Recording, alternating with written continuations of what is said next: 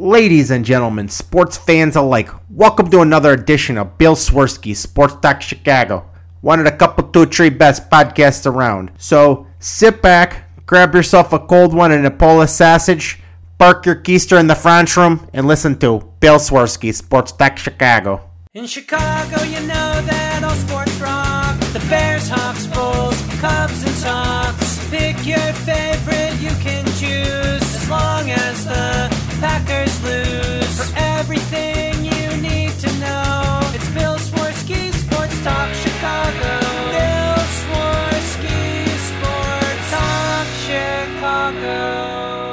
Everybody. Welcome to another edition of Bill Swerski Sports Talk Chicago.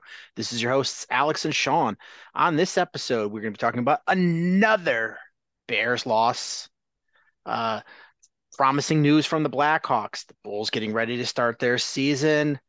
Uh, and some baseball tidbits. But first, I'd like to thank our sponsor, the Rockford Ice Hogs. If you're not familiar with the Rockford Ice Hogs, they're the AHL minor league affiliate of the Chicago Blackhawks. What does that mean for you? You could see the stars of tomorrow today at family friendly, affordable prices. The season starts this coming Saturday, October 21st. So make sure you head on over to icehogs.com, get yourself a hat, shirt, jersey, tickets, and more. Tell them Swerski Sports sent you. And by the way, on Saturday, they'll be playing the Chicago Wolves. So it'll be a good game. Alex, how are you doing, my friend? I'm doing all right. How about yourself? I mean, you know, being a Bears fan, I'm guessing I'm about doing as well as I can expect to be doing. Yeah. Yeah. Man, what what a what a boring, uninteresting, just garbage game on Sunday. Like that's that's the whole thing like I was thinking the whole time. I'm like, "Man, this game is dull. It's a really bad team versus a I would say meh middle of the road team. Uh, It I wasn't say- exciting at all. I would say without without their best player, they're a sub sub mad team. With their best player, they're a mad team. And the Bears, I, you know, not to toot my own horn, but I I called this. I was like, you know, we saw the Bears have success against two really bad defenses, and Minnesota is a, a, a middle of the road defense. They blitz a lot how are the Bears going to respond? I really want to see that because before they start playing some good defenses, they're going to need to show that they can win against a mediocre defense. And the Bears, I just want to start off is the Bears were not prepared for the n- number one blitzing team in the NFL to blitz. What did it tell you on the first play of the game when Justin Fields gets sacked? When they just walked right up to Justin Fields and sacked him, not even getting touched. Just the easiest sack you'll ever see on the first play of the game. it set the tone. It set the tone. And Yeah. here's the thing: is Luke Getsy is a moron. I, I don't know how to say it. Like he, like he, I maybe he knows how to pump his gas and tie his shoes, but he doesn't understand football. If you're playing simple, like he, like there's no way that he watched film on the Minnesota Vikings and was like, "This is the play or the game plan I'm putting together." I I think they just he has a static game plan and he's like, we're going to do this. And that's it. And that's fine if you have a really good offense. Like the Kansas City Chiefs, they can go out there and this is what we do. Uh, a good example would have been a few years ago, the Tennessee Titans, when um, their running back was in his prime. And they're like, you know what? We are just going to line up and we are going to run over you. And that's what we do. And you have you better stop us. The Bears aren't that good to, to be able to do that. They've got to play matchups. They've got to protect themselves from things where blitz pickups. There's one instance that just blew my mind. Is you it's a they ran they ran two consecutive plays and so they put themselves in the third and long, which was already bad enough. And you know the blitz is coming. The blitz comes right between the guard and center gap. And who do they have in there to pick up the block? Do they have their their fullback who's been on the team for a couple of years now, knows the playbook and is a bigger guy and is that's what he does is he blocks Do they have him in there to pick that up? What about D'Onta Foreman? No. They have Darrynton Evans, who granted he played with them last year, but he he's been on this team for four days. That's who they have to go in there and pick up this blitz coming right up the A and B gap or the, the guard center gap coming straight in. And they've got a guy who's been on the team for four days and he misses the block and there's a sack. You know, that first play of the game, that's on Justin Fields. He's got the free runner, the free blitzer. And, but on this one, is that's Luke Getsy's poor planning. You don't have, you're not running slant routes. You're not running short plays to go, all right, we're going to take advantage of them blitzing so much by running these hot routes. And our guys automatically are in the second and third level. Nope. It's all deep plays when you have a banged up and bad offensive line. It's Luke Getsy failed. He get what is what is it? What's below an F? Z. He he got a Z minus. Like it, it's it was pathetic. Sean, Like, I have two questions. I have two questions for Luke Getsy. Number one, how come you're not rolling Justin Fields out of the pocket? How come you continue to refuse to do that?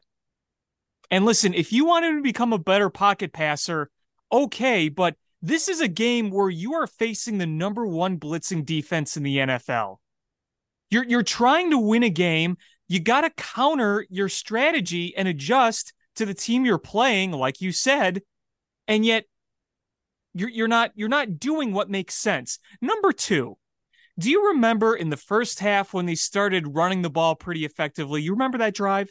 Yep, absolutely.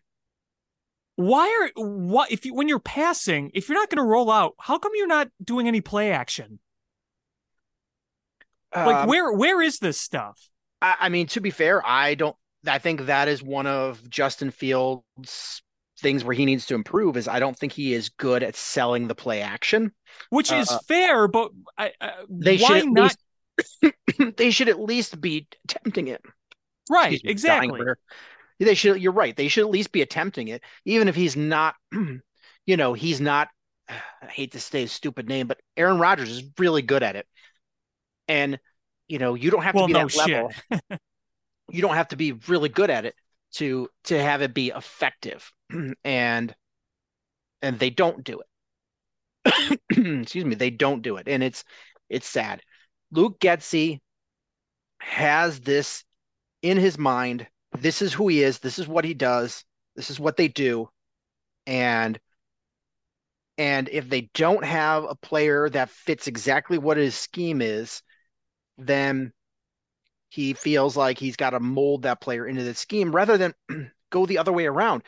And it's like he didn't learn from the downfall of his predecessor with the Bears. That was the bit one of the big downfalls of Matt Nagy is he was like, well, I don't have the guy I want, so and then he's like, well, I can't win with Mitch because he's not the guy I want. So then he goes out and he gets, you know, they've got Nick Foles, they've got Andy Dalton, they've got guys that he he handpicked, and it, they're not the guy either. And it's it's if you can't m- manipulate your scheme to a work around weaknesses you have or b maximize the players that you do have and the skills that they do have then your system sucks period and everyone just keeps asking the same questions. You know, plenty of people are asking, why are you not rolling Justin Fields out of the pocket more? Why aren't you trying more play action? Uh, there was one play call. It was running up the middle for little gain, and I can't remember exactly what it was, but it was an opportunity where you could have passed, and you already heard the boos coming out after that happened, and it's it's like you know when that stuff comes out, you know it's going to be a rough day at the office, and we saw early on in the game where you were just flabbergasted by how bad the offensive line was playing. Now, here's something that we have to talk about because like you said, the first drive set the tone. The offensive line was very, very bad. That set the tone. But what we really have to talk about when it comes to the offensive line, we cannot see Cody Whitehair play center again. Cannot No. do it. Can't, Can't do it. do it. And, and you know, honestly, is Lucas Patrick's not good at it either. Is I I I know I've been I don't want to say bullish on uh, Doug Kramer. I just want to see what we have in him, and I think they should put him in. He's he's a natural center. he was a draft pick, and let him go there and play. If he stinks too, then you know you have three terrible centers. But Yeah, I right. mean, you you cannot afford to keep uh, Cody Whitehair at that position. You just can't. No, and and that leads to another point I have with this frustration with this this uh administration, this coaching staff is I get coaches can't always be 100% honest and forthright about everything. I get that. That's that just makes Sure. sense. Hmm. Mm, sure. But to lie about so many things that we have the ability to fact check that it's mind numbing. We had an, I mean, how many have we had so far? We had another one where they were, they said, oh, no, no, no, Cody Whitehair wasn't pulled because of performance. It's that, uh, that, uh, you know, uh, Lucas Patrick just has some more snaps there and has worked more with Tyson Bagent. So we use that as the opportunity to switch over. And uh, Bullshit. number one, if you can go back and you can count snaps, those are reported. Those are reported numbers. We can go pull them. And the facts show that Cody Whitehair in NFL games has about triple the number of snaps at center than Lucas Patrick. We should know Cody Whitehair has been forever. We we saw him start and fail at center while doing better at guard under three coaches now. So we know he we know Cody Whitehair has almost triple. Look, we can look that up. And two, we they asked Tyson Bagent, and he clearly didn't get told the company line. So he's like, I worked with both of them equal numbers. So it's why are you lying? And What- didn't they not didn't they not pull Cody Whitehair until the second Tyler ba- or Tyson Bagent drive? Um, I Wasn't. Cody Whitehair still behind there when he first came in? I to be honest, I don't know. I'd have to go back and look. I, I Um, thought I thought Cody Whitehair was still in there at first. I mean, obviously the pull happened pretty quickly around there, but I mean, come on, that is such a load of garbage. It- it's again, here's Matt Eberflus not giving any of his players. I don't want to use the word deserved criticism, but like you can go up there and say, "Hey, you know what? We didn't like to see we were uh we didn't like to see what we were seeing from our center. The play wasn't good enough. We made a switch.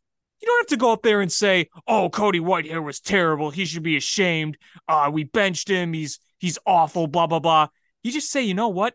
We weren't getting the right amount of uh you know, the, the right level of play out of our center, so we had to make a switch." Alex, how old are you? You're 26? 29. 29. Oh my God. The, the Flus has almost 30 years seniority in life on you and hasn't figured out what you just said and how correct it is. It- you were dead on. You're dead on. It, you have to be account. You have to hold these players accountable. You don't have to go up there and and mf them or you know throw them under the bus. But it's it's completely appropriate to say, hey, he was not having his best game, or we didn't like the things we saw, and we wanted to make a change to see if to see if uh, that would fix things. It's that simple. we're going to reevaluate, and it, it is that simple. It really is that simple. We didn't like the play. We need to make a change. And we kind of saw what we saw from there. Okay. That it, it's I, it's not hurting anybody's feelings. He's he's paid a lot of money. He's a professional. He Cody can Whitehair's been in this league like around a decade. He's been here a long time. He's a veteran. He's not a coddled rookie. yeah, is you know he's he's been here. Uh, so he's he's a big boy. So I I I don't understand why he has to be coddled here. And and you're right. It's it's frustrating that you know there's a time and a place. Like if they're like, hey, how how are you planning to attack the the Vegas defense with your rookie undrafted quarterback um you know next week? Uh, and he says um I, you know I, I can't tell you that. Or you know hey you have to wait and see sunday. Perfectly fine to to to you know be dishonest there or not forthright. That's perfectly fine. But there are times and places you're like yeah is your guy injured? Yeah we don't know the extent yet but it's not looking good. Or you know what? We're hopeful. All right. Or you know be just there's a time and a place to be honest and there's a time and a place that we expect you to not say anything. Right. Like, I mean, today's injury with Justin Fields, obviously everybody's asking the question, what's going on? Uh, what did the further tests say? Did you get the MRI? What are those saying? You know, obviously we know there are no breaks. And listen, yeah, you put him as doubtful for this Sunday. And there's plenty of people speculating he's going to miss more than just one week. I think that it could be very possible we see him go on the IR. But that that is a point where I could understand where Eberflus, just goes up there and says, "Yeah, listen, we're evaluating. He's doubtful right now. We'll know more." Okay, that's fine. And, you know, it might not be the most satisfactory ac- uh, answer to us fans, but it's you almost kind of expect coaches to be kind of in, in terms of injuries like that. But that's what we expect like that that is a that is a perfect opportunity but you know there's the pulling when you pull your center and replace him with a different center in the middle of a game and you get facts that are just completely false. you just don't don't lie to us Right. And it was the same thing with Chase Claypool. And here's the thing is that Eberflus should know that we can, like you alluded to, we can fact check very, very easily the snaps that Cody Whitehair has taken on the offensive line in his career with quarterbacks. We can do all that sort of research. Not only that, Tyson Bagent can come out and say, hey, here's the truth right here. And then, you know, when it comes to the Claypool stuff, what happened? Spokesperson from the Bears told the reporters what happened. I mean, the, you got to know that the truth is going to be found out pretty easily. Now, with something like injuries, we can have medical people do their evaluations, give their opinions. We can hear report chatter, rumors, inside stuff, whatever.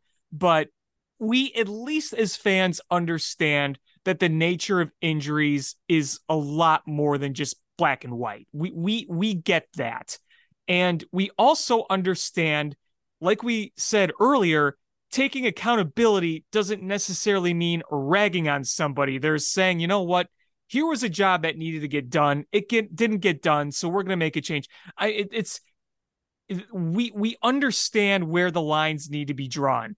There's a difference between flat out lying and just saying, you know what? We're still trying to figure things out.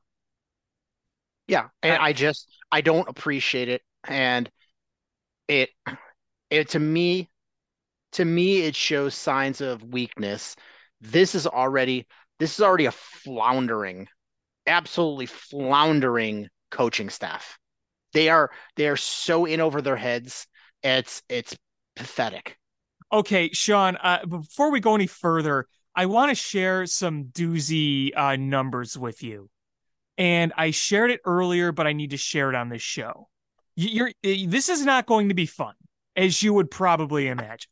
Oh, I've So seen you- I've seen I've seen what you're gonna say and I'm ready for it here Yeah. So I'm going to say what I'm going to say, and then I'm going to expand on it a little bit. So, you ready for this? Yep. okay. So, the big deal for the Bears in Washington was just the fact that they finally won a game. They won their first game in nearly a year. Nearly a year. You had lost 14 straight and you finally won a game. But th- there's more to this. You haven't won a home game since late September against the Texans on a walk-off Cairo Santos field goal. Late September of 2022. It's mid-October 2023. It has been over a year. The earth has gone around the sun and a little more since the last time you won a home game. Okay? There's Mhm. that. Number 2. And th- these are the numbers you saw me post about earlier. The Bears lost yet another game against an NFC North opponent this Sunday. Mhm. The last time we won a game against an NFC North team was Thanksgiving of 2021 when Andy Dalton beat the Lions. Barely beat the Lions. 16 to 14 was the final score. Cairo Santos kicked a buzzer beater field goal. The Lions were like 0 11 and 1, and the Bears were on like a six game losing streak, five, six games, however the hell long it was. And they, they barely won that game against a winless Lions team almost two years ago. Almost two years. Thanksgiving, mid November. It's mid October now. Sean, what are the chances that we're going to beat the Lions this year? Pretty low, right? You know, I watched this Lions team played arguably their worst game in a, a calendar year on Sunday, and there's there's no doubt in my mind that they're going to trounce the Bears. That Yes. defense that defense is ferocious. Yes, it is. Yes, it is. And you probably might not, there's a chance that you might not even have your starting quarterback in there. So there's that. Now, my whole point is unless maybe you squeak one out on the road in Minnesota or doubtfully Green Bay in the final week of the season, you're going to be going on over two years, most likely, since you've beaten an NFC North team. Matt Eberflus is 0 8 versus the NFC North. Hasn't beaten the NFC North yet. Now, here's the real doozy. You ready for this? Since the start of 2015, the 2015 season, not quite a decade ago, but we're getting close. This is our third coach since then. We had John Fox, who started in 2015, went three years. We had Matt Nagy, went four years. Now we're on Matt Eberflus, a year and a fourth, a third ish. Okay. Three coaches. The Bears are 16 and 34 against the NFC North since the start of 2015. 16 and 34.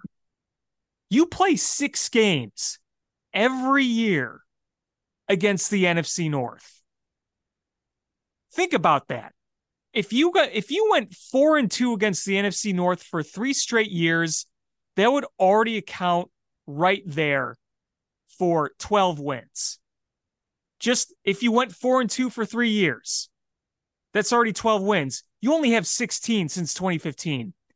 13 of those 16 wins were under Matt Nagy. So John Fox and Matt Eberflus are combined three for 23 against the NFC North. And those those three wins were under John Fox between those two teams, those two coaches. Jesus. You want to know the last time we beat the Vikings? Do you remember? I don't. It was on the road in Minnesota in 2020. The last time we beat the Vikings, there was nobody in the stands. The last time we beat the Packers was the division clincher in 2018. 2018. Last time we beat the Packers. Last time we beat the Packers on the road, 2015, Thanksgiving night.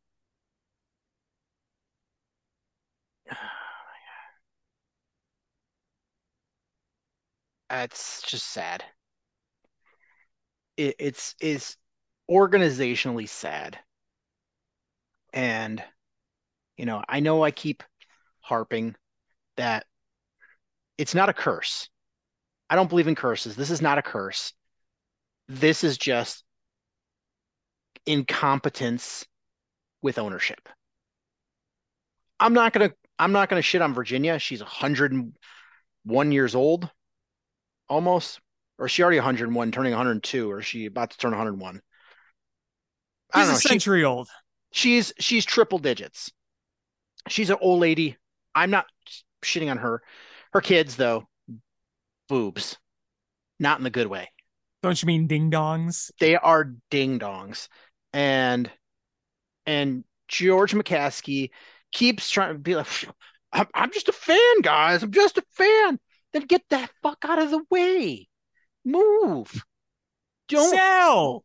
don't sell, make your billions and get yourself season tickets in the new stadium. But instead, you if you're just a fan, why are you interviewing the GM? Why are you interviewing coaches? Why are you telling your new GM that he has free reign to hire whatever coach you want, asterisk, of this list of four coaches that I already interviewed and have decided on? Why? Why is that? That's that's already you putting your stamp on it. And then coming out and saying you know what?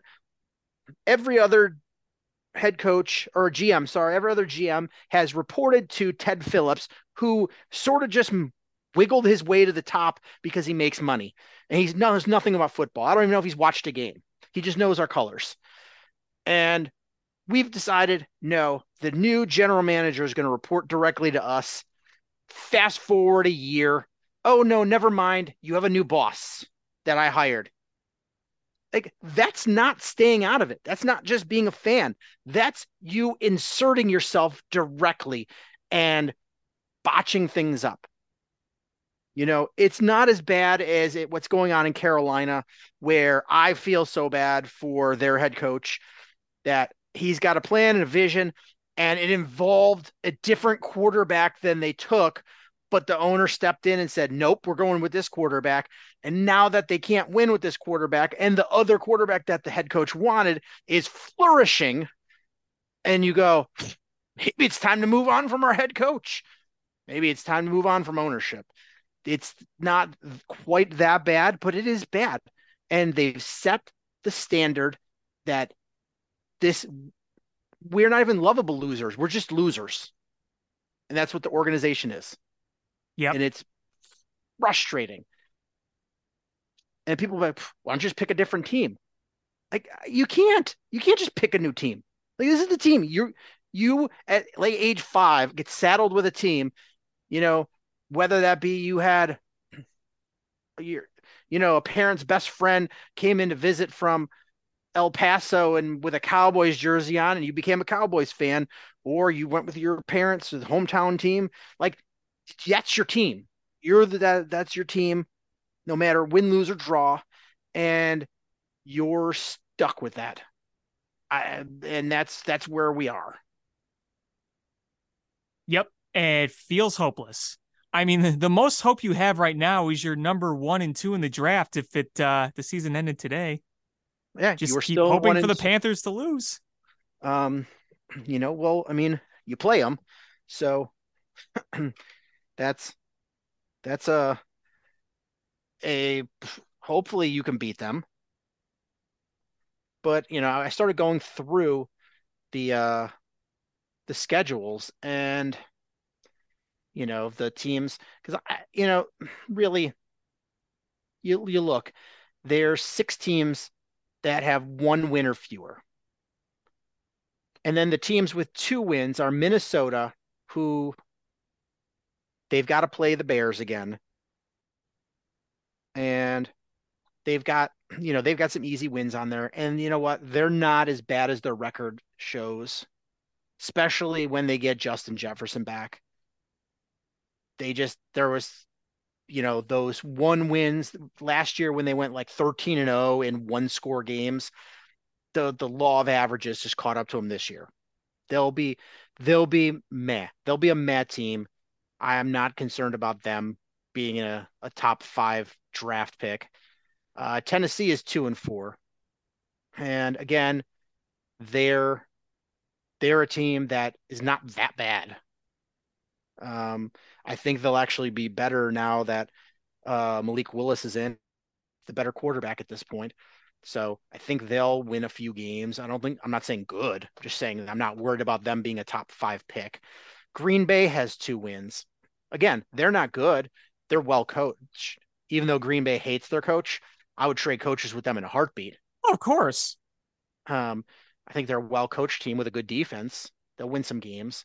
And then after that, you've got a whole bunch of teams with three wins New Orleans, Atlanta, uh, Houston, Indianapolis, Vegas, Washington, Jets, Cincinnati. I have like, unless something crazy happens, I don't see any of them jumping up, taking a top five pick. So really, you're looking at there's six teams with one winner less, and those are your those are your contenders for the one number one and number two spots. I I found some some sites that did simulations and uh what's wild is they they had the Bears. This was done after this week. They have the Bears winning five games. The Bears are one and five right now. So that that means they have to go four and seven the rest of the season. That's Uh, I I think at best they win like four games. yeah, yeah. I'm I'm kind of feeling that too. Um, Carolina, I think they have them at two wins. Um, I don't think they go undefeated. I don't think they're that bad. You you mean they go uh winless? Sorry, winless. They're they're not that bad. I I agree. I Like agree. it, like it's real hard to not win a single game. That's why it just hasn't been done. Insanely difficult. Yeah. They're they're not a bad team. They're just a talentless team. They've got a really really young quarterback who's too small and sh- is you know struggling with some issues, and he's got no weapons. Um, the defense is not so bad, and I think, but they might, and but there's talks that they might sell off pieces before the trade deadline, and to build draft capital, and you know They'd they'd probably really want that. but it doesn't help them in the most important pick because it's the Bears pick. Well, Uh, yeah, but I would gladly take that. Um, and the Bears, so, the Bears have, um, I think Den, I think Denver will finish with less wins than the Bears. That team just, they they we, just, we blew a 28 to 7 lead against them. yeah, we're the we're a terrible team, and we we blew a lead against them. Arizona, they've just got a really tough schedule. I don't think they're that bad. We'll see. They're playing better than I thought they would, honestly. I, I got to give them that. I think they just have a tough schedule. I mean, they play Seattle twice, they play the Rams twice, they play the 49ers twice. Um, they, they just got a tough schedule. So they might be hard for them to win games. Uh, the Giants look really bad. Yeah, that's a disaster. Um, and New England looks terrible. That is that is Bills fan puke with another Bills fan mixing in his puke. I honestly think the Patriots might be the worst team in the NFL. They might be. I mean, they are legitimately awful. Justin Fields has at least shown some flashes this year where he was producing. And I know he was not good in this past game against Minnesota because, as bad as everything was around him, he was not very good either. But at least he had good games against Denver and Washington. I know those defenses aren't to write home about, but at least saw flashes. Mac Jones is, ugh. Yeah, he's a disaster. He's already been it's we're six games into the season. He's benched been benched like at least three times. They've benched him. They haven't scored a offensive touchdown in like six quarters or seven quarters or something, maybe longer. It's been a long time. They saw they, they don't. They're just terrible. They're terrible. The Giants are bad. Um, you know, but they maybe when Danny Dimes comes back next week or the week after, maybe they're a little better with Danny Dimes and Saquon Barkley healthy together. Um, because they played the Bills tough. They just that team Yeah. was that team. I think we dodged a bullet by not getting Brian Daboll. I I at first thought that was, and the Hawks scored. You're a little Uh, behind. Really? Yeah, that was like five minutes ago. Holy cow! And did I did I? Oh yeah, you know what? I must have. Uh, I'm watching on YouTube TV, so that's if you touch anything, it it might set you back. Um, but uh, uh, they just look poorly coached. I mean, did you watch that game last night? Uh, I only saw a snippet of it and then I turned it off because it was garbage. Yeah, after we got back from my daughter's birthday dinner, I turned the game on, and at the they had the ball on the one yard line with like six seconds left and no timeouts uh, to end the first half, and they they did a running play and got tackled short, and then they ran out of time because they didn't have any timeouts. Sounds like John Fox. They didn't score any points from first and goal from the one yard line. They scored no points. Yuck. And uh and if they would have got at least a field goal there at the end of the game when they had the ball within field goal range, the field goal would have won the game. Yes. So then they had to end the first half and to end the second half, they had the ball from at first and goal from the uh like within like the one yard line and didn't score any points neither time. That That's- is that's, that's a- brutal. That's a bad coach team.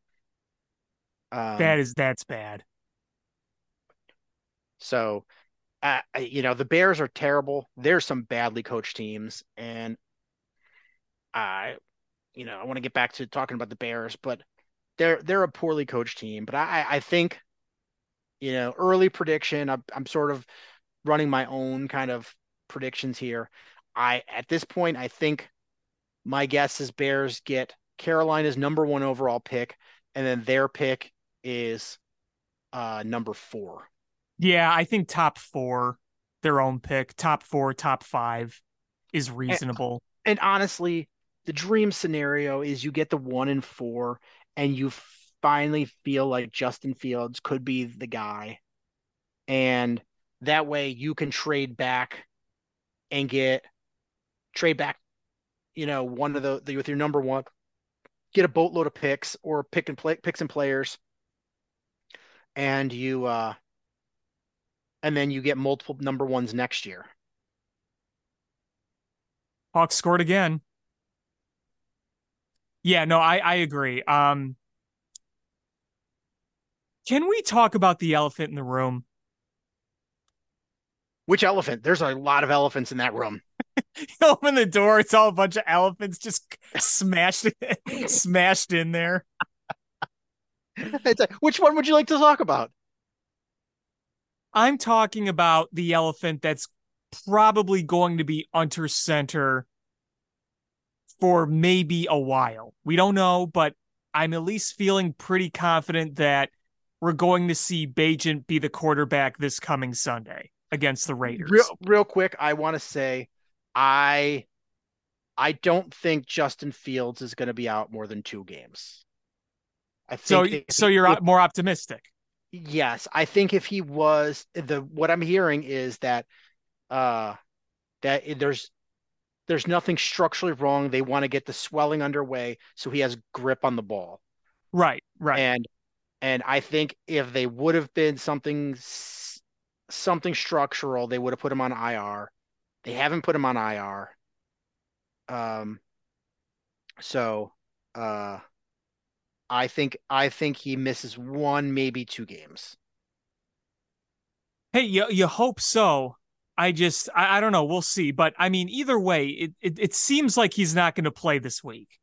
No, he's doubtful, and I don't think he he will. I think Right. we'll have Bagent here.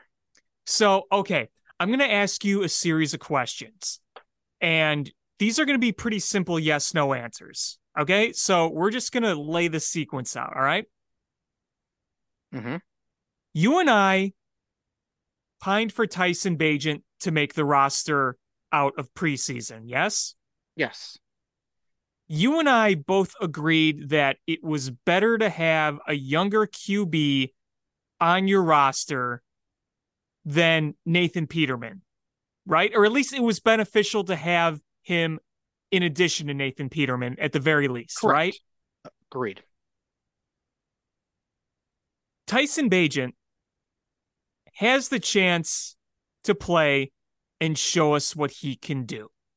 Yes. Now, just because that we pine for him to be on the roster and that we'd rather see a rookie QB show us what he can do over watching Nathan Peterman. We both said that. correct. I agree.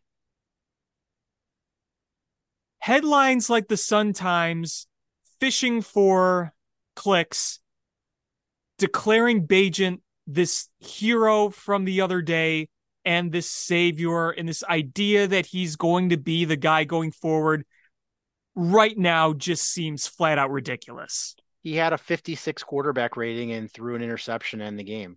Like, I, I, mean, you know, he had it. Here's here's the thing. Is do I think he's the long term answer? No. I just I just want you to develop a guy. Is because if you've got a guy that you've developed and you're like, you know, we we feel pretty good about him, that makes your backup position pretty good because your options to have a decent backup in this league are develop one or pay too much money for a backup quarterback. PJ backup- Walker. Pay, I mean, look at let me let me pull up backup quarterback pay uh, salaries for the right Well, now. well, Uh, before you even spit out any numbers, you remember how much money Chase Daniel was making in his career? Oh yeah, he was what even five million dollars. Yeah, he was getting he was getting some nice chunk of change. Okay, Jacoby Brissett and Mitch Trubisky are tied for the highest paid backup quarterbacks in the league. Both make eight million dollars a year. Yeah. Taylor Heinicke is th- uh, third, 7.7. Andy Dalton, six. Uh, let me go down here. Um, Tyrod Taylor, 5.5. Marcus Mariota, five. Will Levis, that's that's an unfair one. It's a rookie salary, but four four six nine. Mike White, four and a half. Sam Darnold, four and a half. Jameis Winston, four. Uh, Jarrett Stidham, four. Drew Lock, four. Uh, he was he's the backup that's playing now because of injury, but Zach Wilson, 3.85. Gardner Minshew, 3.5. So more than half of the quarterback backup quarterbacks in the league make more than three million dollars a year. And the Mhm. the top ones are making close to are making eight million dollars. That's a lot of money. So, and do you are you like, oh man, I'm clamoring for Mitch Trubisky or Andy Dalton or Taylor Heinicke? No, you're not. So that's what I'm saying is you either pay a guy that's a failed starter or you develop a guy, and that's where I'm at with it. And I'm I'm still one million percent fine with uh him over Nathan Peterman. Me too. Me too. And and this, Sean, you took the words right out of my mouth. This to me is an opportunity to see if you have some potential in a QB2 right here. I mean, this is where you can say, you know what? This guy's got enough attributes where you know that if you teach him to be kind of your system QB2 guy where he can execute, then you see those glimpses where you can at least have something there as depth regardless if your QB1 is Fields or somebody else going forward. It's just a it, it's it's that case that we fall into where we fall in love with the backup quarterback. It's happened many, many times, especially here. It's happened in other markets too. You remember when Bailey Zappe came in uh, for Mac Jones against the Bears? Threw a few completions, crowd was going nuts, and then it all just kind of faded Yeah. away after that. is honestly, I I see Tyson Bagent's ceiling. And this is the uh, the ceiling. It's Gardner Minshew. That Sure. that would and that's a high ceiling, I think. Yes, yes. because Gardner Minshew's not a bad quarterback. No, Uh, and there's nothing wrong with saying that. Yeah, it's it's we we are starting to see what some of his limitations are. He's got the moxie. I love the moxie. Yes. I love the decisiveness. I love that the moment's not too big for him. It's Gets that ball out quick. yes, it's his what we saw right off the bat is his limitations are that he's too aggressive and he doesn't have a cannon of an arm. So he should not be throwing multiple bombs like he did. Uh and that last interception was the reason that interception happened twofold. One, it was a severely underthrown lame duck ball, and two is DJ Moore had beat his man so badly that he couldn't make it all the way back to to break that play up or try to make the catch. Yeah. Uh, you know, Justin Fields probably has a touchdown on that. Probably. Probably. Um, you know, it, it's you know, can you so you have two different quarterbacks. And sometimes you're like, man, some of these traits of Tyson Page, and you're like, I, I wish, I wish we could put in Justin Fields. That the calmness and the quickness to get out the ball. And part Yeah. of that is part of that is they simplified that offense when Tyson Bagent came in. They're like one read, throw it, max protect, throw the ball here, and and you build this confidence. And why are you doing that for your backup quarterback, then not your starter? Like, yeah, you should be doing it for your backup, but you should be doing it for your starter too. Is is you shouldn't start. You should never start a drive with your starting quarterback where there's a free rusher. That, that that's you know you already you already messed up if that's the case, and you should start out with give him opportunity, give him give him that confidence, and it's I, this coaching staff is terrible. Justin Fields has a lot of potential. It's it's just they are they are coaching him to be a bad quarterback. And What a what a mess. he he needs somebody to build him up. And I just think that honest to God is Mike Shanahan would murder his firstborn child to have Justin Fields as his quarterback. He'd find a way to unlock the potential. And you know, and again, there are things that Justin Fields needs to get better at himself. The indecisiveness, getting the ball out, uh, reading pressure. Uh, th- those are things that are on Justin Fields. But when you have the right coaches, the right system, the right player personnel, you maximize what you're good at and maybe even further improve Justin Fields' ability at doing that stuff. Is Brock Purdy is not that good of a quarterback. He is just he is literally a system quarterback in a really good system that fits what they're trying to do. He's not a good quarterback. When McCaffrey went out, he couldn't he couldn't win a game for him. He couldn't win a game. Look how many points they scored against that Browns defense. Browns defense who's who's statistically one of the worst pass defenses in the league. Um and you couldn't you couldn't score on them. So, yeah, I don't want to I don't want to be like oh, Brock, you know, Justin Fields, pff, he couldn't beat out Brock Purdy. Honestly, is when when they drafted when they drafted uh um what's his name from North Dakota, Trey Lance, they they envisioned Justin Fields. You know, that's the type of guy. And they would kill somebody to have Justin Fields. Period. So I, I'm not Justin Fields just needs a lot of work still. And it sucks because we're gonna have to pay him soon. And he's gonna be in a third new offense next year if the Bears are If he's Bears even back. who knows? You know, I, I, but I, my fear would be, they're like, you know what? We're gonna part ways with Justin Fields. He's gonna excel somewhere else, and the Bears are gonna start from ground zero with Caleb Williams, and ruin him too. and ruin him too because they'll they who knows? They might still trot out this same coaching staff with some tweaks. Well we, we got a new def coordinator and we got a new quarterback coach. You know they're going to throw Andrew Janocko under the bus and fire their offensive line coach. And that they're you know what? We just had to tweak some things we we we thank them for all the hard work they did but you know it's we're, we're just going to try in a new direction here Yeah, I I don't I don't want to believe that. I really don't. I mean, if you win four less games, how can you as dumb as this organization is? I, I don't know.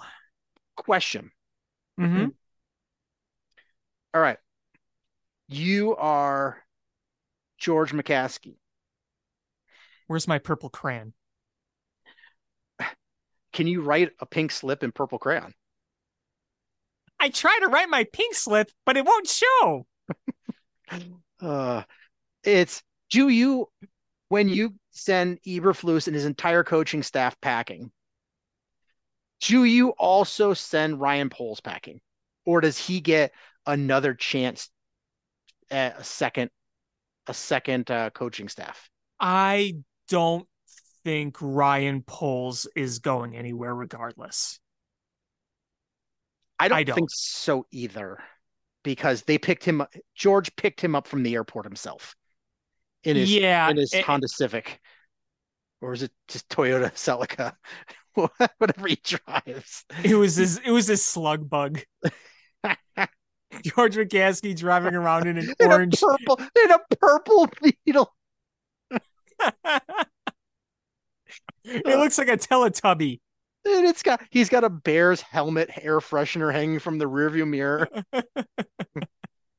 Uh, he's got it rigged up so uh it plays bear down when he honks the horn.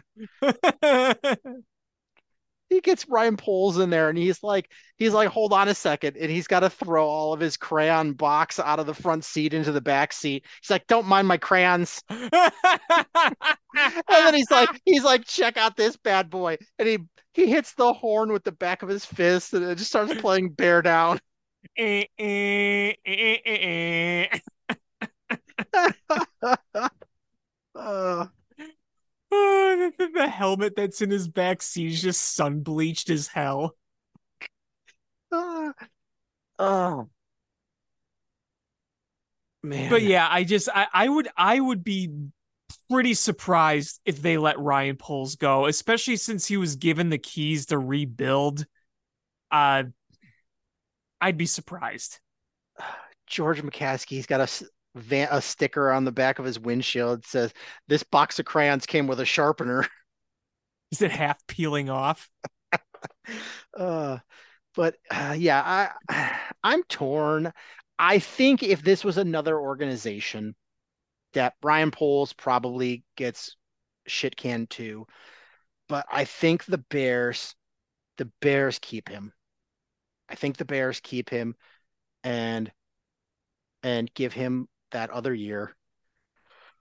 The bummer is that uh his assistant GM, we thought he was going to get hired away and we were going to get those two third round picks for the minority development program.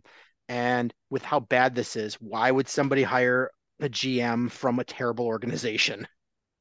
Ian Yeah. Cunningham. So so we're losing out on those third round picks. Um but Ryan I, Poles is gonna call all the other executives, please hire him. I'll do anything if you hire him. um but I I Eberflus and this coaching staff cannot be back, right? They They're cannot. done. They're done. I don't care what the Bears say or what they're thinking right now. They're done. And you know, if they're done, why do they still be conservative? Why don't why don't you be, you know what? My job is I'm gonna get fired. It's like if you know you're gonna get fired from work, just go in and and tell everybody what you think. Do they Give think do the they think they're gonna get fired? They have to know.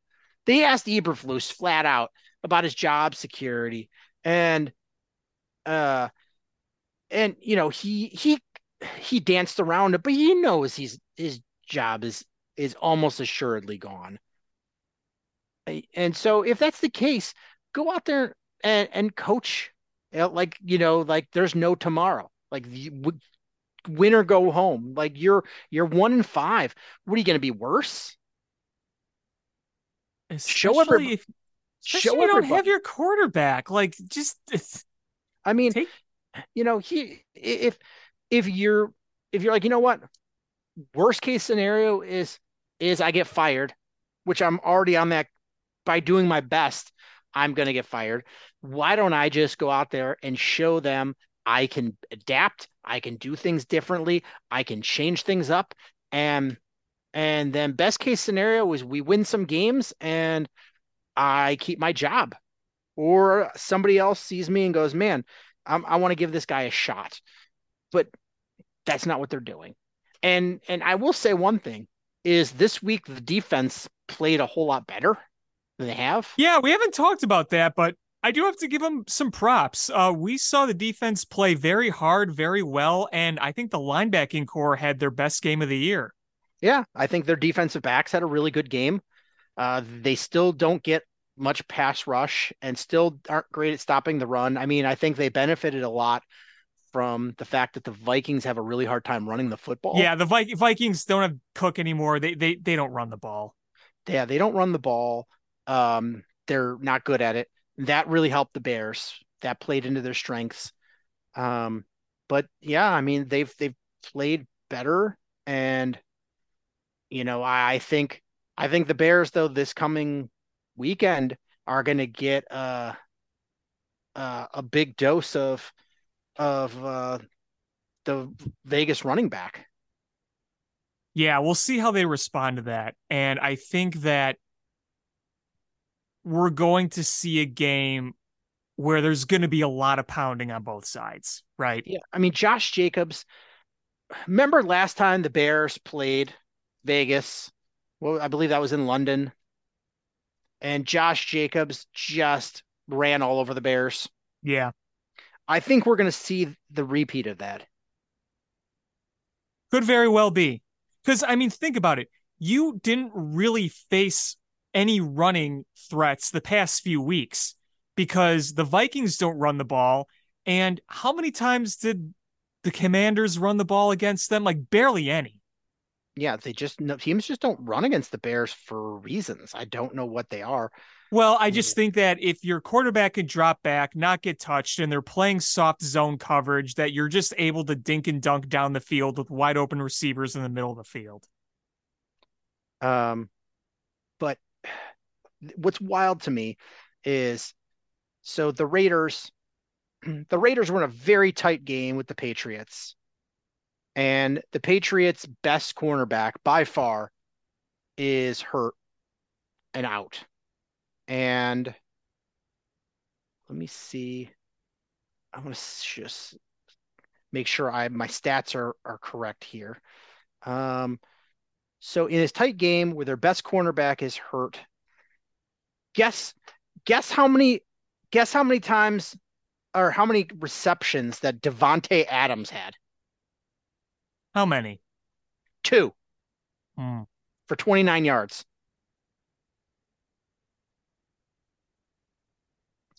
Hmm.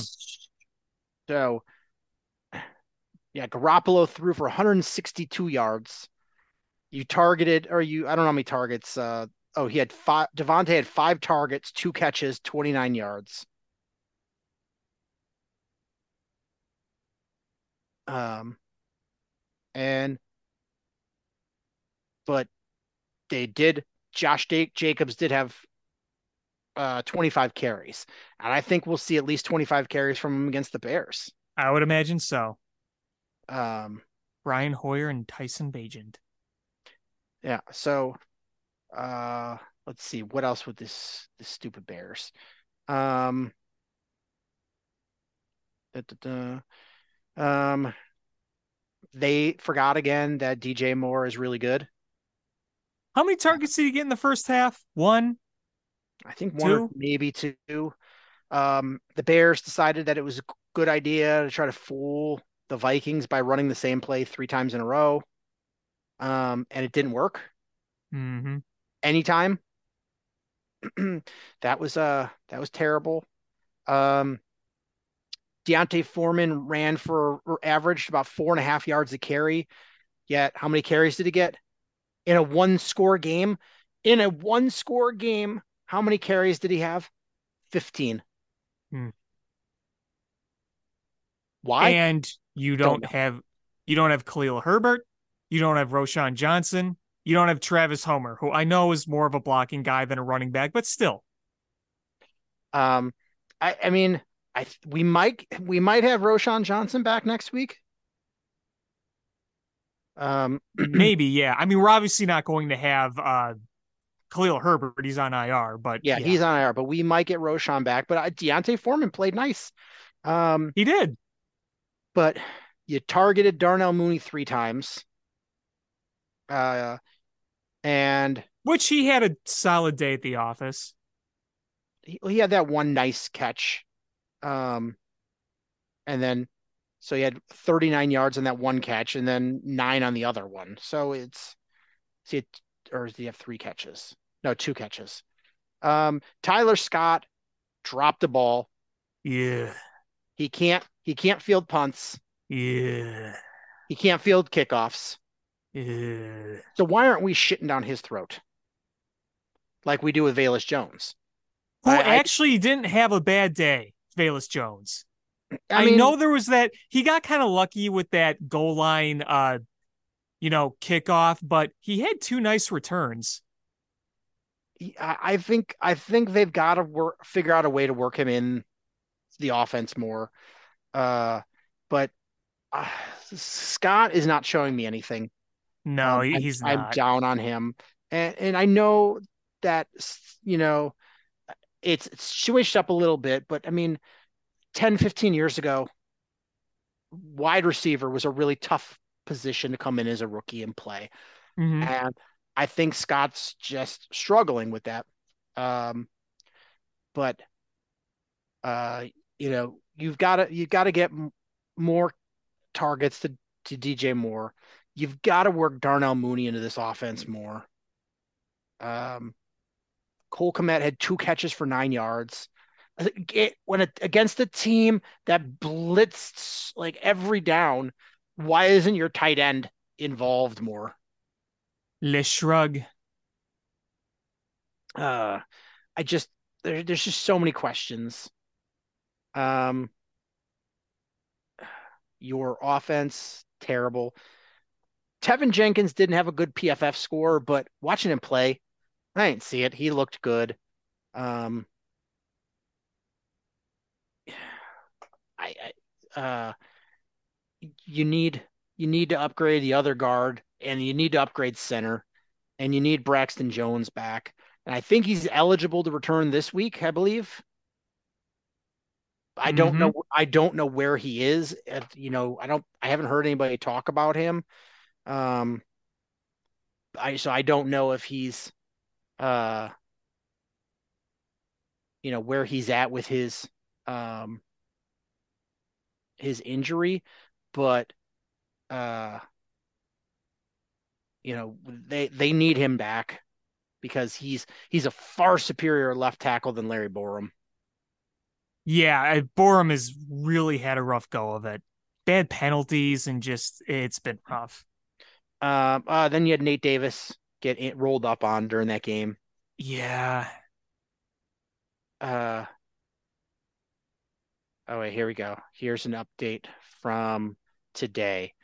Uh, Braxton Jones was eligible to, eligible to be uh, begin practicing again today since he's been on injured reserve for the minimum four weeks as he works through a neck injury. However, Eberflus said Jones is not ready to resume practicing yet.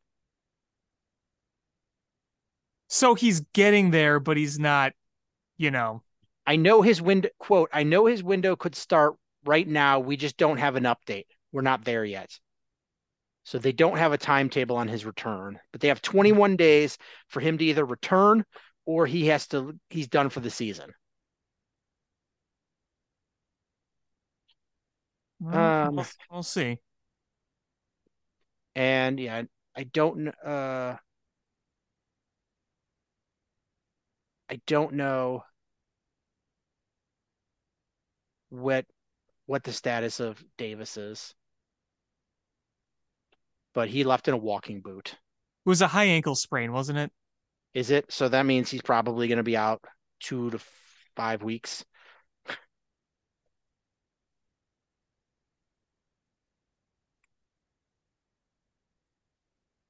Uh,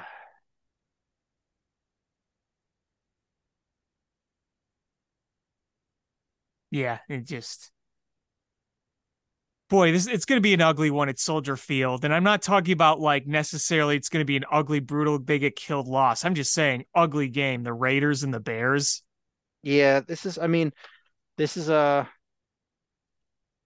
The Raiders are are not a great team. They're three and three right now. They're not terrible, but they're not winning pretty. Um, Jimmy Garoppolo's. I don't know if he's going to be um playing. We could get Brian Hoyer. we could get Brian Hoyer.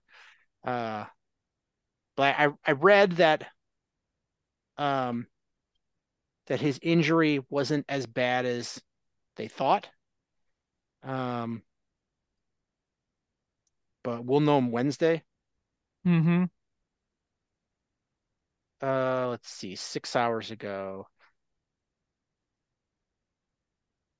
His status is uh he was ruled out against the Patriots. Uh, they Josh McDaniels said that they dodged a big bullet regarding his injury. His status for week seven against the Bears is still uncertain, but his prognosis is a lot better than it otherwise might have been. I don't think they're going to play him. Why would you? You're playing the Yeah. Bears. Seriously. Like you could win with Brian Hoyer against the Bears. Sure. Why would you rush? Um, yeah. Ugh. This stupid team. All right, what do you want to talk about now? Hey, hockey's on. Hockey's on. Um, honestly, the Blackhawks are right exactly where I kind of expected them. Like they're not good, but they're not bad. Yeah, you know, I mean that that first win they had in Pittsburgh was really exciting. You're down two to nothing, and you score four unanswered goals, and you win four to two on the road in Pittsburgh. I know Pittsburgh ain't the Pittsburgh they used to be, and No, frankly, the- Pittsburgh they is kind of Didn't they make the playoffs last year? no, they didn't. We Oh, knocked they- them out. Oh, sorry, they were, but they were, they were right there on the cusp. Right. But I mean, they're they're they're not the Pittsburgh they used to be, and frankly, their future's kind of screwed. That you don't have much cap space and you have no prospects. But still, you're playing against Crosby and Malkin, and you're in Pittsburgh on the road for a young team around a young 18 year old superstar playing in his first NHL game. That's not an easy ask, and the fact that they were able to escape out of there with a 4-2 win and really turn up the heat late in the game that was a really impressive effort by that Blackhawks team. And you saw uh, Connor Bedard get his first career assist. You saw Petr Mrazek play very well in net. And that was just a fun night. And it felt like, it really felt like just being online. There was a massive rejuvenation of Hawks fans, a rejuvenation where you say, hey, the future is looking bright here. We understand this team isn't going to be winning a Stanley Cup or making the playoffs, but the fact that you're, you're seeing the vision. You're seeing Connor Bedard. You're seeing a culture that says you're going to play your butt off every single night and you're going to have your teammates back. You're seeing these things kind of pave this path going forward. And it feels good, even though this team is still a ways away from being a contender. So I just want to point out where they're at though is their first one, two, three, four, five, six, seven, their first eight games are against the Penguins, who were last year, they didn't make the playoffs, but they were a checks notes, uh, a 91 point team. Yeah, he just missed. Uh, they played they play Boston twice, who Boston was a 135 point team last year. Mm-hmm. They play them twice. Uh, um, you've got Le- you play you played Montreal. You're playing the Leafs right now. Mo- Montreal was not that good last year, but they're like They're the better Hawks. this year. They're like a year ahead of the Hawks. They've got a really good young core. I think they're going to be good this year. And they're Uh, very well coached. Yes. Um, Toronto was a 111 point team last year. Mm-hmm. Um, They made the playoffs. yeah, and they were a, a favorite. Colorado was a 109 point team, and Vegas won the cup. Mm-hmm. and you're playing them twice. That's your first games, and you're coming out here. So you don't your first eight games, you don't have a single easy game on that schedule for until you have one one game that that could be an easy one. Uh, this whole entire first month of the season, you've got Arizona, um, on on your schedule, and they're the last game of the month. But yeah, you're coming out tough. You beat the Penguins on the road. Um, Boston, Boston, you had an opportunity. They outplayed you, but you had an opportunity. You, You were in Uh, the game until the end when they scored an empty netter. yeah, you were in there. Um, you you played an awful game against Montreal, but almost won. That that should have gone to overtime. That that goalie for the Montreal, who's got a ridiculous name that's way too hard to pronounce, he stood his head and stopped some really good opportunities. That should have gone. That should have gone into overtime. And then don't forget too, with like what under 20 seconds left, uh, Seth Jones rang one off the inside of the post. Yep. You were inches away from getting a point in that game. And like you said, that that second period, I was watching it at a restaurant with my friends. That, that second period was far and away the worst period they had played in this very young season. But you know, you didn't crumble after that. You you stayed in it. You kept it to a three nothing deficit. Then you went ahead and you scored two goals from Tyler Johnson. Next thing you know, you have an opportunity to tie it up, and you almost do. Yep. So And and right now they're up three one on Toronto, who's a really good team very good team. In the regular season. Um, yes, yes. So yeah, I mean, you've got to be happy with these. res- I mean, w- it would it have been nicer if they got points in against Boston and, and Montreal. Yeah, but where we're You're, at, not, you're, you're just not going to win a lot of games. no, no, and it's I'm again. That was my my whole thing is you've got three first year defensemen. You are you've got Connor Bedard. You've got a really young team, and you're you're still rebuilding. You're still Yeah. rebuilding. You're going to have money this offseason. You have more draft picks. You're going to have guys that go have another year under their belt, and you're developing as far as your forwards, Lukas Reichel, Connor Bedard, and uh, your goalie. And it's been a godsend. Mrazek has played really, really, really well. He has. Uh, you know, that he's been good so far. And boy, you really dodged a bullet with Taylor Hall because when that injury happened, I'm like, oh God, he's going to be out a while. And he's back against Toronto. He missed Yeah. one game, one full game. Yep. They said week it was a week to week injury, and I'm like, uh oh, three weeks minimum. And no, yeah, he's back. I don't know. Do, did they say what the injury was? Uh, it was his shoulder, I believe. Um, It was upper, you know, you know what they say in hockey, upper, upper body. and lower, yeah. But you know, sometimes we find out these things. But um, I like upper body could be a, a ruptured spleen, a separated shoulder, or a brain contusion. Like there's, know, those are all broken the same. nose, Yeah. broken hand, broken wrist, broken arm, shoulder dislocation. Could be a million things. Yeah, lower body could be sprained ankle, ACL, or amputated leg. Like- Lower body injury. Yeah, but yeah, I mean, this is this is really where I think we all our expectations were is that they were competitive, players were getting better. Connor Bedard is looking like he's the guy that we all thought he was going to be. Yeah, and you know he's he's working on bury. He's getting a plenty of chances. He's just you know trying to bury some of them. And you know he's he's 18 years old. He's played three full games. Going to be after tonight four in the NHL. But in his first three games, he recorded at least a point. Yep, he's a point a game player in his his first three games of the NHL season or his career. I, he's he's playing really well.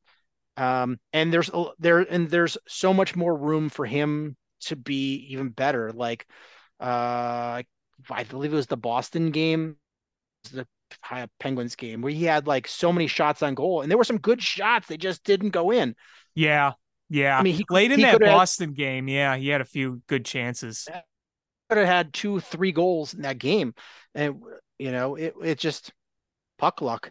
And I think John Scott was I don't know if you saw, he was like weak shot, accurate, but he's like, I, he's like, and that's not a criticism. He's like, my shot was like 102 miles an hour and I scored five points in my career. um, yeah.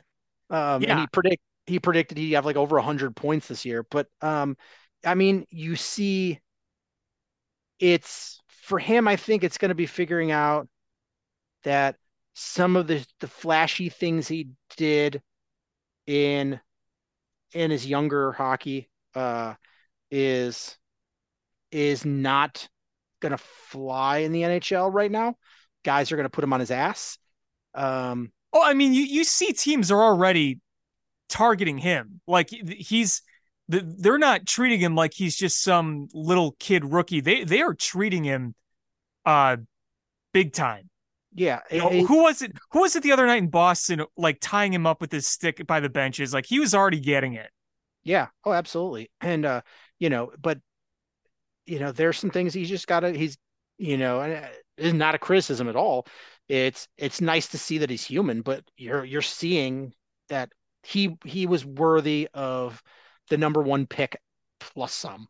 Oh man, he just had a great chance too as we were talking he he can weave by guys and his shot he can have the puck literally right at the edge of his skates and he can wrist it just an absolute bullet.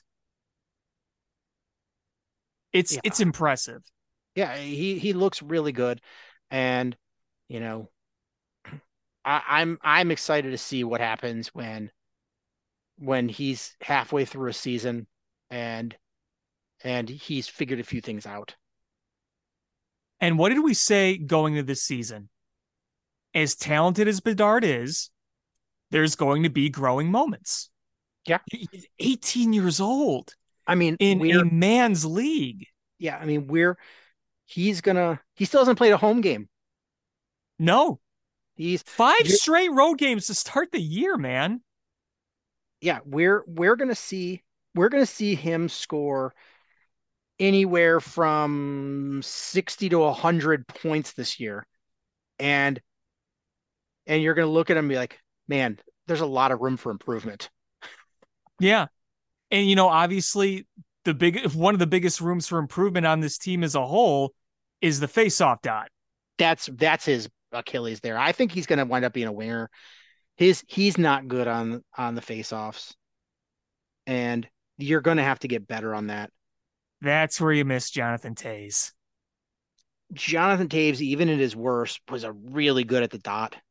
He was stupid good at face-offs, especially in his prime. Like he was probably I, I don't have the stats in front of me, but he was one of the best in the NHL at at that. He was a master at the face-off. Yeah, I really want to see Bedard on the wing in the power play. I I think that's fair. I think that's fair. I mean, I still and, you know, he winds up as a wing. Um, but you know, it's which is still fine. Yeah, nothing wrong with that. Nothing wrong with being a wing.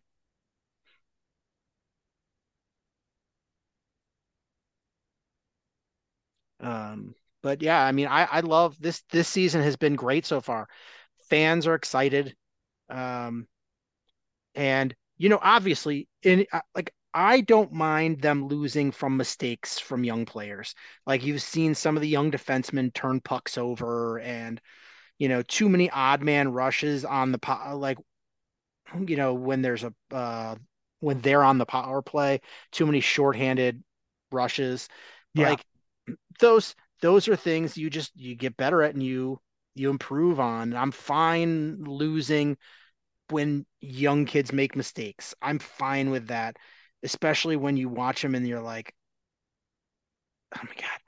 So I'm watching on my phone while recording, and there's a bug was on my phone, and I just looked. I'm like, like why are they skating away from the puck? Oh no, the bug. no, it's a bug. Um, the puck is a bug.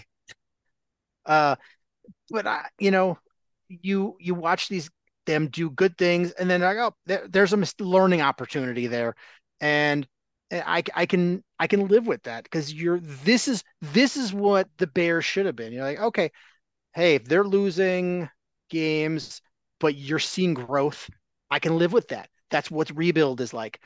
The Bears are doing the opposite. They're getting worse. The Blackhawks are rebuilding the right trajectory. Yeah, absolutely. You know, they're they're add they added some veterans, but they're short-term veterans to to uh elevate the young long-term rookies. Right. You know that Nick Foligno and Corey Perry are not going to be here in the long run. No, no, that's and they're here. And Corey Perry is playing really good. Scored a breakaway goal today. Yeah, they're playing. He's playing really good um, for a guy that we only expected to be a fourth liner that you know fought people and and was physical. Like so, I, I I'm I'm enjoying this. This is this is everything that I, these are what my expectations were of this team. So anything they do above and beyond, uh, especially you see this rough schedule right off the bat. Um, what what's November look like here? Um, God, doesn't look much better there. Got Florida, Jersey, Tampa, Florida, Tampa, Nashville, Buffalo, Columbus, Toronto again, St. Louis, the Kraken, Detroit. Uh, there's some tough tough games in there too. When did, when does the easy part of their schedule come? Baptism by fire, man, for Connor Bedard and some of these other youngins. I know. I, when when does the stretch of of uh you know Edmonton, Buffalo, Florida? Well, Edmonton is well. Are, are you just continuing oh, to read the? Uh, no, I said when's the when's it with uh, Anaheim and Columbus and San Jose? There you go. And and Arizona. That's that's the stretch I want. Right. Yeah, man, that's that really is tough. But you know what? Let it build character. Even if you don't win a lot of those games, let it build character. Yeah, eventually you're going to come across easy games and those those uh lumps you take in the in the tough ones, they they they do wonders and they're they're not losing here. I mean, they're they're not they're not getting crushed. Um you know, we're we're more than halfway through the third here and they're up by two goals. Odds are they're probably going to win this one. And oh, you just jinxed it. Watch their goal right here. Um, but you know, there's there's a good chance they're going to win this one. And oh, against uh, against a really tough Toronto team. Oh my god, dude.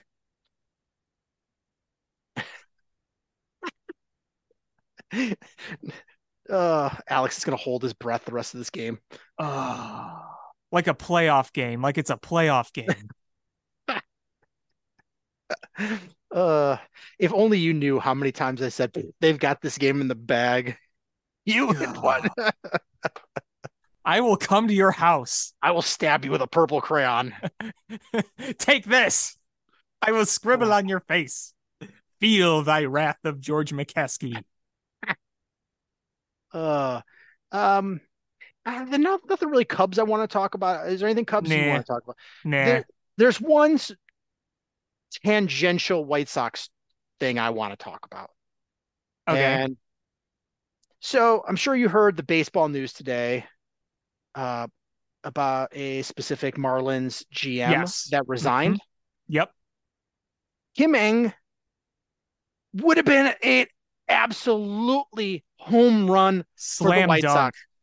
At like she's she is one of the best GMs in baseball. She built that Marlins team from a laughing stock to a playoff team. And she left on her own accord, became a free agent. hmm And the White Sox, because they did not do any due diligence, uh, they they hired somebody who's not nearly as capable as her. You think And- that they could still maybe hire her as an executive with Chris Getz?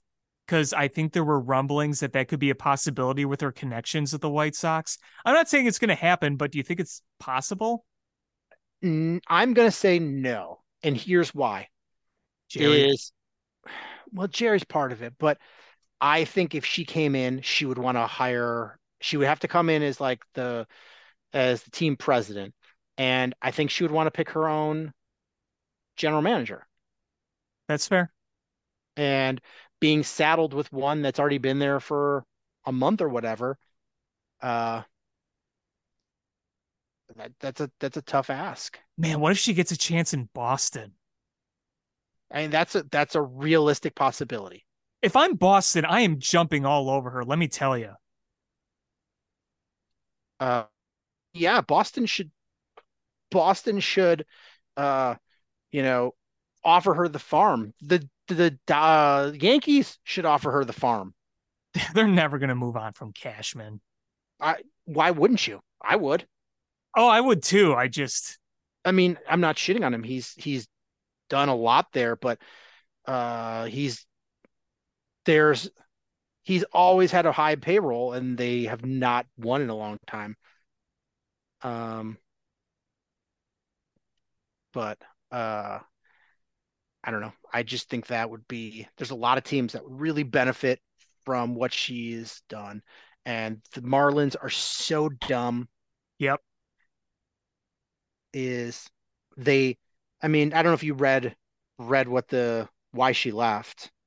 Wasn't it uh she wanted like there was a it was like mutual or something that she wanted because the contract was up, right? This well, and she had the contract was uh for next season a mutual option. The team Right. picked up the option. She declined it. But they were apparently rumblings that the Marlins were going to hire a president of baseball operations above her. So essentially demoting her. Oh, And- yeah, that's stupid. and and she didn't want to be a lame duck general manager. She wanted a, a contract extension, not to pick up the option.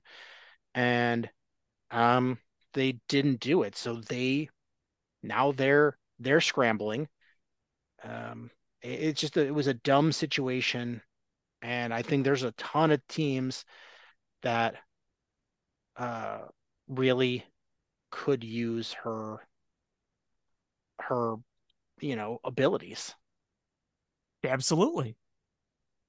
Um, and the White Sox, by not taking their time and evaluating this, just really missed a huge opportunity because had she come avail- available, that would have been an absolute just grand slam, uh, you know, opportunity. No doubt.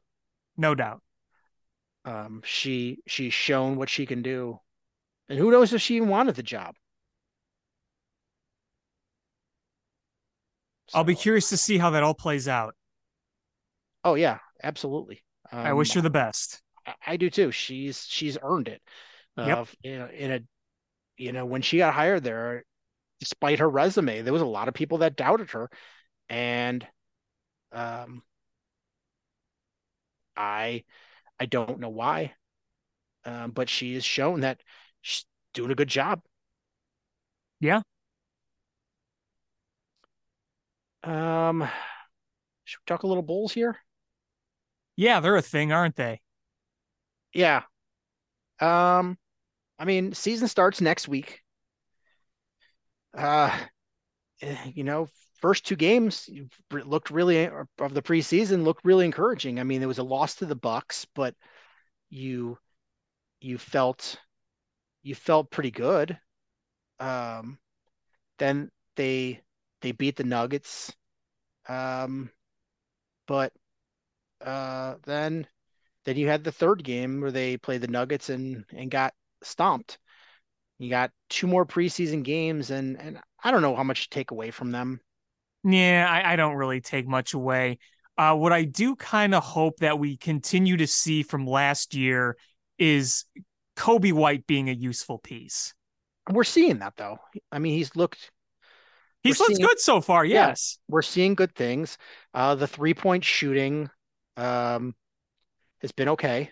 If he can deliver that consistently, I'd really like that.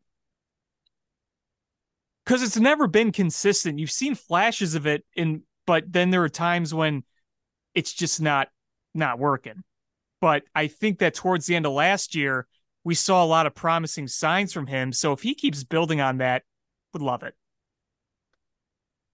Uh, yeah, I mean, you know, I think uh, with the Bulls, I think where you're going to have to improve um, is, I I mean, I think I think your MO has to be for the Bulls to be a good defensive team and an efficient offense.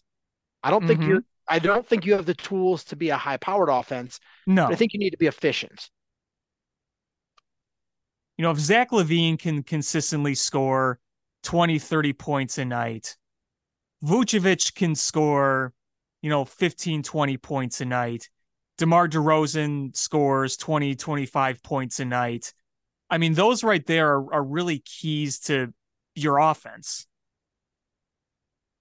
um you know so i th- yeah i think that's just really going to have to be you know step up from where you were remain consistent where you were defensively from you know last year um We saw we've also seen some hopeful flashes too from Patrick Williams, and that's another guy where I feel like he has the opportunity to really step up this year.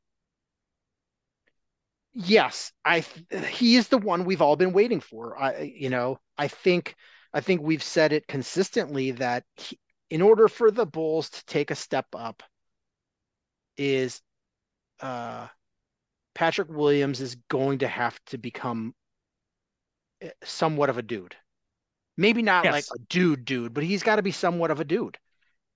Otherwise, Right. this team is not going to take that step forward.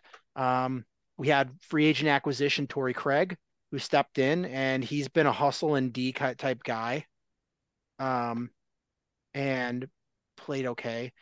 Uh, and you know, I don't. There's nothing super exciting about this team, but I think the chemistry and the growth of of Coby and and Patrick might put this team over the top to make the playoffs. I Uh, think they're going to be right on that border.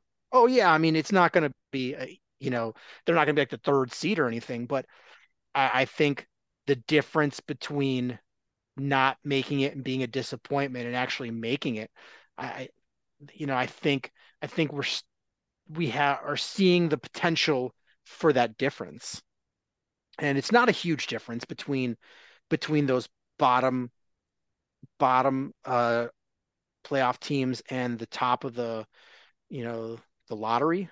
There's not a huge difference in those teams.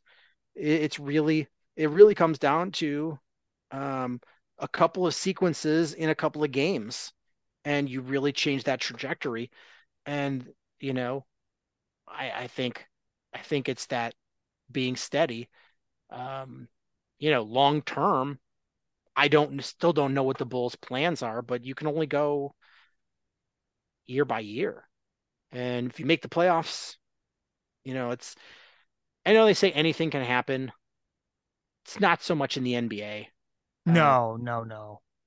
you know, but it's at least if you make the playoffs, you've got the I mean, that's-.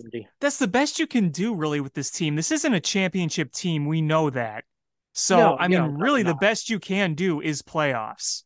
Yeah, especially when you're looking at uh you know, teams like Milwaukee that just got, I think, fairly significantly better.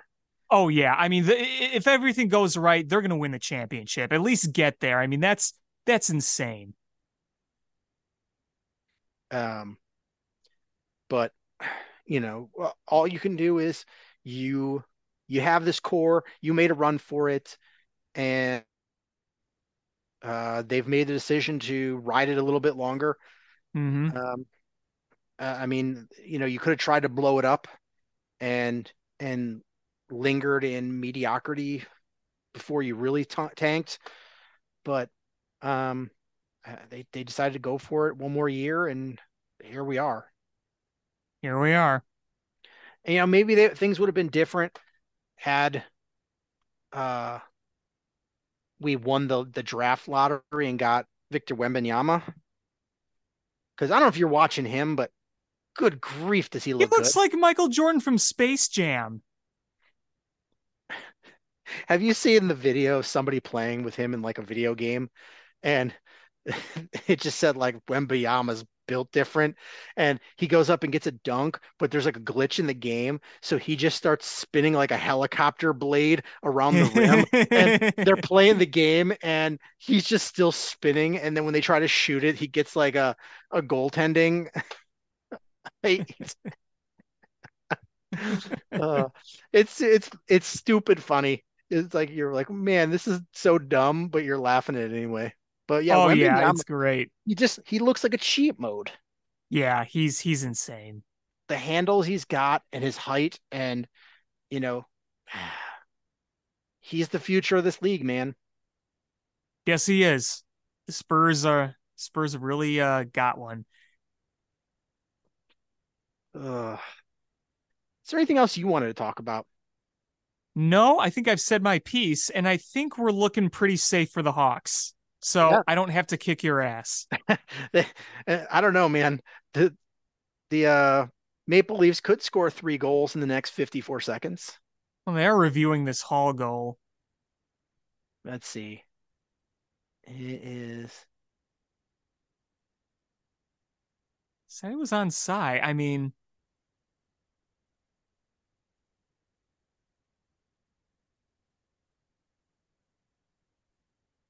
I think it's good. yeah, I don't see why it wouldn't be. There was no Hawk in the zone, at least not from that view. Yeah, we'll see.